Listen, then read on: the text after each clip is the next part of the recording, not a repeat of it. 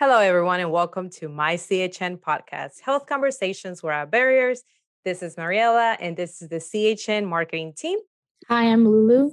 Hi, I'm Benjamin. Hi, all. I'm Olga. And today we have a very special guest. We have the Behavioral Health Clinical Director, Demeatraus Minter, but we call her Demi. Um, and she's an LPC, a licensed professional counselor, and a licensed chemical dependency counselor.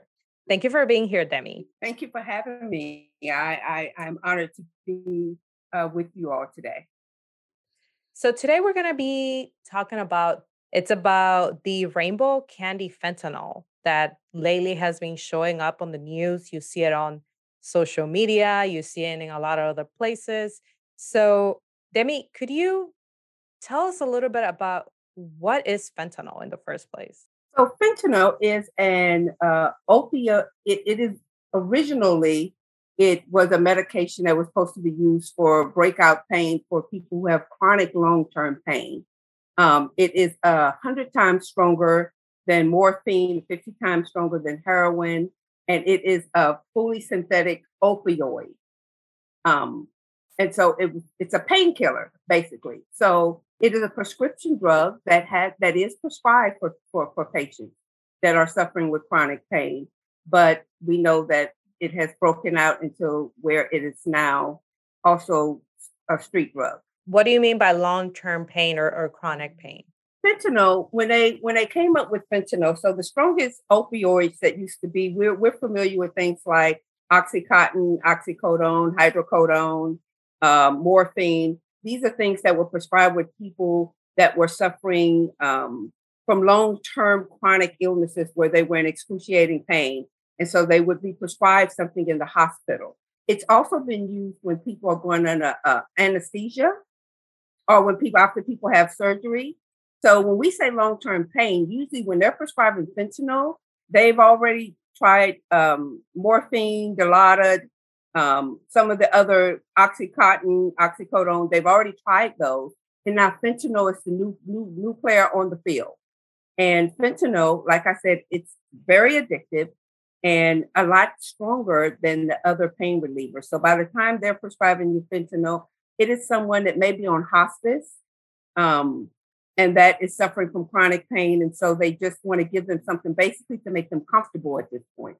You don't have to be on hospice. So let me clear that up. Okay. Chronic pain doesn't have to be hospice, but someone who is suffering long term chronic pain before they would prescribe you the fentanyl patch or other fentanyl um, derivatives. One of the things that we see also on social media is that they say that if someone has is really does not have any experience with opioids, like they have not taken it, if they touch a little bit of fentanyl, that they have an overdose. Is that something that you have seen or is it is it that people that taking fentanyl is because they are their body's kind of used to taking opioids? And is that why they don't um they either are able to take it and don't overdose or you know they overdose? Good question. Let me say it this way and so people build up whenever you use any drug over a period of time our bodies build up tolerance to that drug. So building up tolerance means that it requires more of the same drug to get more of that drug to get the same effect that you initially got the first time you used it. So with fentanyl, because it's at the top of the line, remember I said it's stronger than heroin, than morphine, than oxycodone. So it's at the top of the line. So anyone that has not already been taking painkillers so that their body has built up a tolerance for it, if they go in touch, because it can be absorbed through your through your bloodstream, if they go and touch fentanyl or play with the pills, or God forbid, take it orally, then they're more likely to have to overdose because their body has not had had time to build up tolerance. So that that's why they're saying that they can overdose with just one one one touch of it, one taken at the very first time. Their body has no tolerance and probably would go into shock and overdose. Like you were saying, this is top of the line. That means it's prescribed by a you know a provider.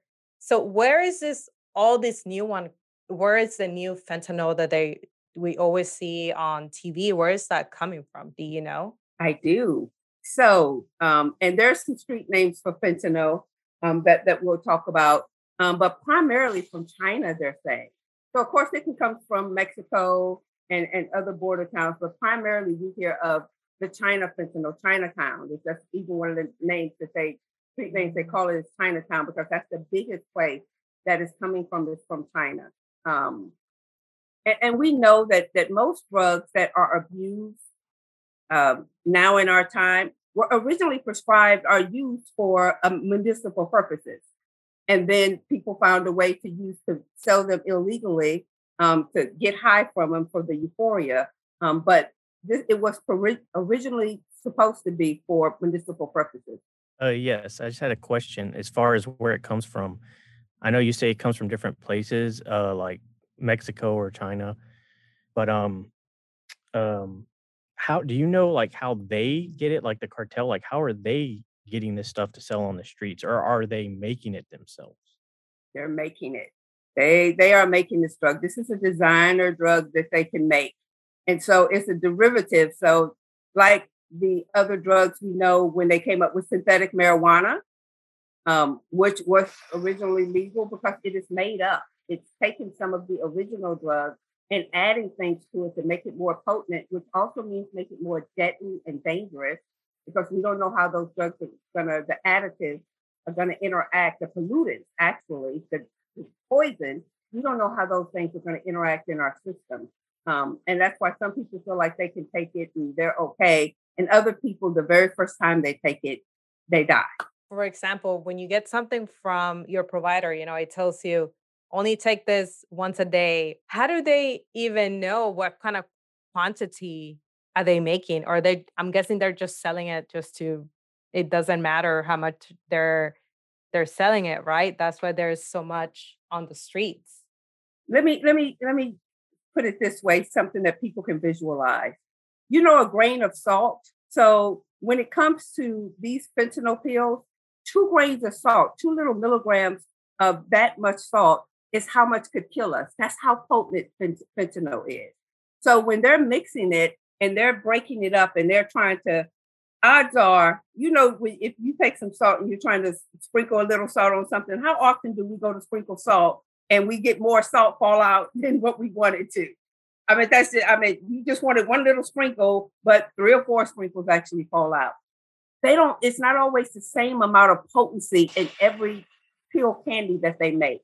So when we're talking about them making the synthetic form of fentanyl, it's not like they're taking their time like a doctor to measure the correct proper amount and make sure it's exact two milligrams, two milligrams in every single. So you don't know what you're getting. One of the pills you take may have five in it and your friend that's taking it beside you, may have two. So you die and maybe they don't, but it's it's like playing Russian roulette. Yeah, I had a question. You said, and I think this is important to note too, because most people are talking about um, actually using fentanyl, but you were mentioning that even if you touch it and it, and it enters your bloodstream, it can affect you.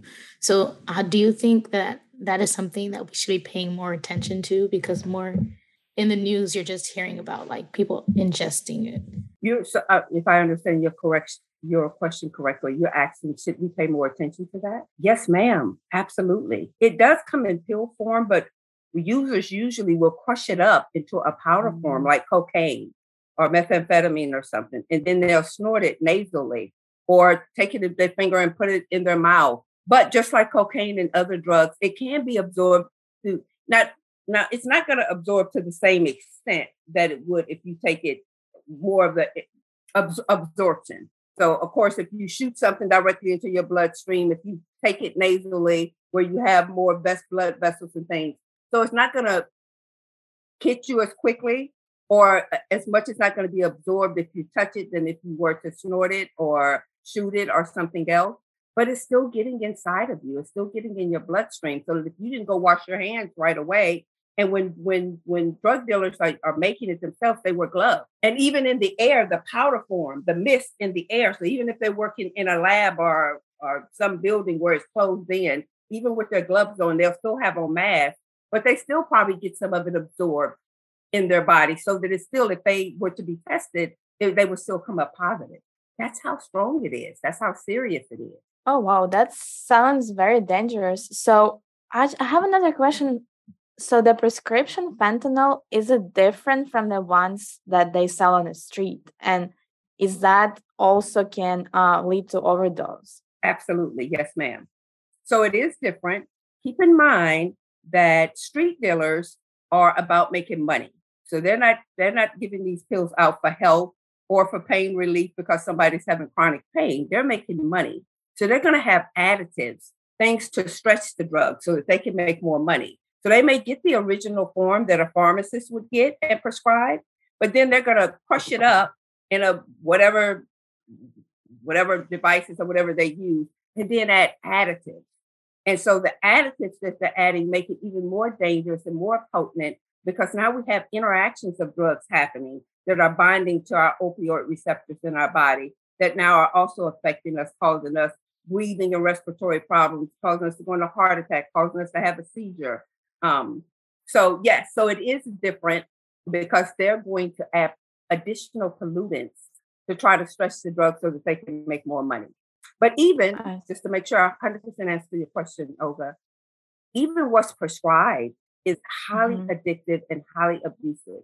So even the original form of fentanyl that is prescribed by a doctor, which is how some people become addicts, unfortunately to say, someone who was in a major car accident and who were legitimately prescribed this pill um, and maybe they abused it. Maybe the pain, whatever they were prescribed, wasn't working. And so they said they're just going to take a little bit more because they're just trying to feel better.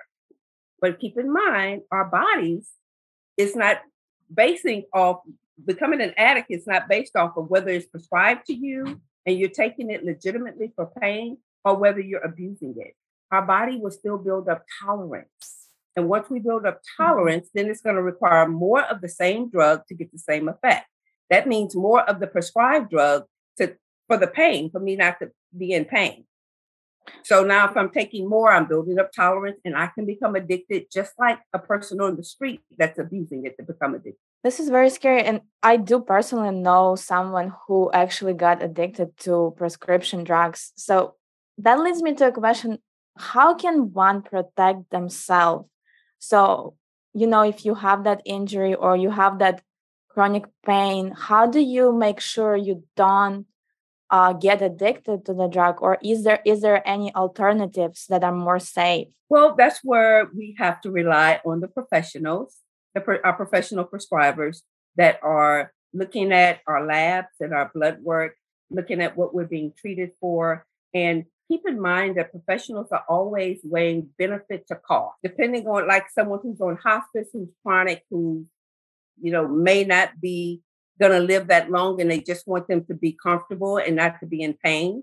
That would be a different scenario than someone who's in a major car accident. And yes, they're in severe pain, but we don't want them to become addicted. So we're going to try the lesser medications that would not require them to become addicted, but still treats the pain. So now, if I'm trying something not as strong, I would never ever start with fentanyl. We're going to start with something that isn't as strong as fentanyl. We're going to to, prescribe that will still manage the pain. Over time, if that isn't working, then that's when they have to try something else. So there are certain limits to how much a person can prescribe of any one set drug. Once it reaches a limit and a doctor says, I can't go any higher, I can't increase the dosage of what you're on, they now need to switch to a different medication that affects the same pain receptors um, that may work better, but they're going to start it at a lower dose. So they're not going to switch to a new drug at the same higher dose. So once I run out on this drug, you're still in pain, you're still suffering, you're still coming to me. I'm going to say, well, you know what? Let's maybe try something else. But you're at 150 milligrams on, on this medication. I'm starting you at two milligrams on this new pill that we're going to try and see how it works. We're going to monitor you closely. We're going to take labs. We're going to see how it's affecting your body and other organs. So when you're following um, the directions of a doctor who's a treatment team who is looking at you as a whole person, um, that's going to be your best defense to not become addicted to a drug. And I usually see. with prescription drugs, let me just add this so that, that people really have a true understanding. Because we do, we all may know someone that became an addict from prescription drugs. That is, I hate to say it, but it had become commonplace for a while. Um, oftentimes, people try to start to self treat themselves. and they say, I'm just going to take a little bit more. Or it says take every six to eight hours and they take it at four hours. So now they're running out of the medications because the doctor prescribed enough for you to take it from six to eight hours. But if you're taking it every four, legitimately so that you're in pain and the pain is coming back quicker than what they expected. But what doctors do is that they give you a different lower dose of something that they say take in between. So they'll say take this every four to six hours and then take a Tylenol, ibuprofen, naproxen, or whatever they prescribe in between the time to kind of help stretch the medication, the stronger medication, and make sure it's working. But what we do is sometimes we play doctor for, for ourselves. I'm saying too much. Yes, Miss Lulu. Question is when it comes to actually notice, like some people can manipulate and say and come in and say the pain isn't getting better and I would like a higher dosage. In that case, when it comes to like now giving them a new prescription, because ideally you would just believe them, and I would think. How can you tell when they're manipulating and trying to get to the point where they get something higher because they're addicted? Well, that really depends on relationship. So it's very important that we have a relationship with and that that our providers have a good bedside manner. So if I know my patient, they have no history, no substance use history of the past, because usually that would be we would know that up front when we're going over their past history. So if you have a past history of addiction, I'm going to be aware of that. So we're going to be very careful as we're working together, but different ways we can manage your pain, different things we can do, different techniques, maybe some holistic things that you can do um, instead of just medication. It doesn't just have to be that we're going to just throw medication at you for pain. There are other ways to treat pain. And so, as a provider, I would make sure that I offered you other treatments, other ways, other things you can do to help manage your pain, other than just saying, we're just going to keep increasing your medication. But it is an individual thing. And that's why we always want to treat the whole person. We want to know the person we're working with. Um, so that we do due, due diligence by them to help try to manage their pain to the best effectiveness we can. I want to know how do parents protect their kids, uh, teenagers, even young young adults, you know, from fentanyl because now you have all this type of social media and maybe the, the parents are somewhat savvy, but they might not be that savvy. wow, that is a really good question, particularly with Halloween coming. Um, we're hearing all this chatter and all these rumors, which may or may not be true. Um, but fentanyl is marketed to look like a candy. And not only that, so when you see the pictures of it, they look like the little sweet tarts. If everybody remember the little sweet tarts, they're a little bit smaller, but they still look like them. So for a child, they just see the pretty colors, so they think candy and they want some candy. Um, but the other thing that they're doing now is they're actually putting fentanyl in Skittle boxes, in nerd boxes, which in regular candy boxes. So that's how they're marketing it now. That's how they're bringing it over here. So, I mean, think if you had a kid around the house and they love Skittles or nerds, and even if you told them they couldn't have any, you're not paying attention, and they figure they're going to get a few Skittles. You're not counting them. You wouldn't. You, you're not going to know. And, and and that's very serious, and that's really what we want to be on the lookout for um, particularly during this time of Halloween and holidays coming when candy is a big thing. I mean, people used to have candy around the house for kids during the holidays. Um, so for I, I encourage parents to educate themselves about and be aware of of any candy that's brought in their house, any candy that's given to their kids. I don't care if it is Nerds, Skittles, because those are the packagings they're putting in. They say if you want to hide something, hide it in plain view. And that's and so that's what the drug dealers and cartels are thinking. Let's hide it in plain view, and people won't think twice about it. But they're not thinking about the, the, the repercussions that come from that from kids. I don't think that they're, I don't know. I mean, you know, but I don't think that it's cartels or drug dealers' intention to market to get little kids to overdose and to get people. They're not thinking about them. They're thinking about their marketing strategy and what works like I said, if you want to hide something, hide it in plain sight. So that's their thinking and their goal. But the repercussion of that, the fallout, is that little kids see pretty colors that look like candy. So that I mean, you know, kids they they try to steal a cookie out the cookie jar. they're going to try to get some Skittles or a sweet tart or what, not just kids. I mean, adults don't think either. We go and we grab, we see something sweet. I know I, have done it. They'd be like, oh, yeah. So that's what, what we really have to educate. Or that's the word we really want to get out to the public, um, particularly to parents during this season, is to be more aware of what your kids are getting, taking, what's given to them. Um, even if it's in a candy package, we cannot assume anymore.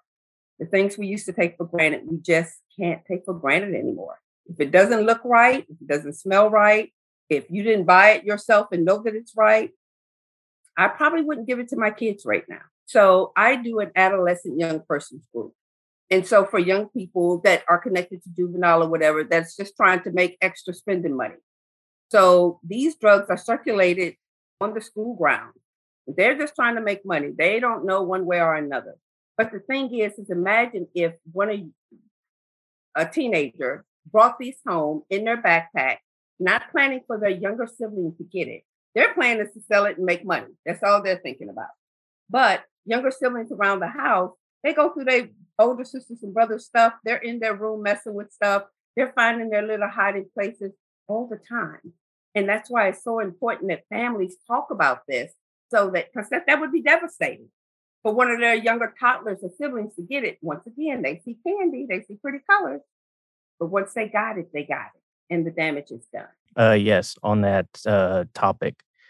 Uh, so, what are some of the symptoms associated with this? Like parents should be aware of, especially with Halloween coming up. Um, if a kid does take one of these, like what are some of the symptoms for them to keep an eye out on? symptoms if a kid was to take one of these um, would be more like convulsions, seizure, eyes rolling back, um, rapid heartbeat, increased anxiety. Now, if someone had tolerance and took it, those are different symptoms. So if someone is a regular, you know, have been abusing drugs or doing heroin and now they start started fentanyl, um, those are going to be different symptoms then. But when what you're asking is the symptoms are deadly. So we're, we're talking call 911 immediately. We're talking heart attack. We're talking symptoms that if you're if you're not used to taking it, and I'm not just talking about children, I'm talking about adults, and you take one of these, it's going to hit your body so rapidly, your your opiate receptors, it's going to overwhelm your body. It's going to attack the middle part of your brain, the fight or flight, but it's going to attack your body in such a way that um, you're going to know you got something that's not good for you, and it's a 911 call.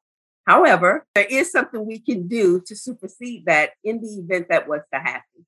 I'll wait till we get to that part of, of the.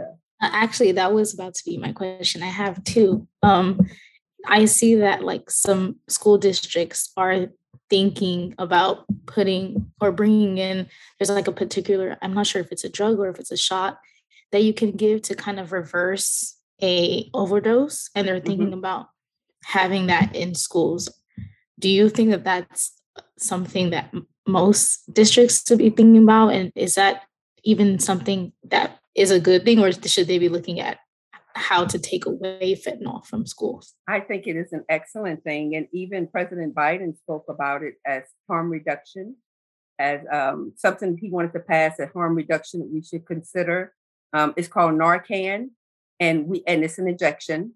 Um, it's it's like um, you know if somebody gets stung by a bee or something and they're they're highly allergic to it and they shoot they shoot them with that um, uh, antihistamine or whatever. That's what Narcan is like that for this drug, and it can um, stop someone from overdosing or dying. And I think they should have it at school since this is being flooded into our systems to kids. Um, I think Narcan should be on hand at all schools. That if someone was having it, and even in families, having one at home, just like they sent us out the COVID kits. I think they should send families out a Narcan to have at home. I think it should be part of the first. This is just my personal views, of course, but I think it should be part of first aid kits that every first aid kit now should have Narcan. Oh, I was looking at the background of fentanyl, and I was reading that um, sellers, uh, well, not sellers, but originally it was given as a lollipop um, to patients. Do you think that that is how the sellers are kind of, that's how they thought about making it look like candy now so that it's easier to give?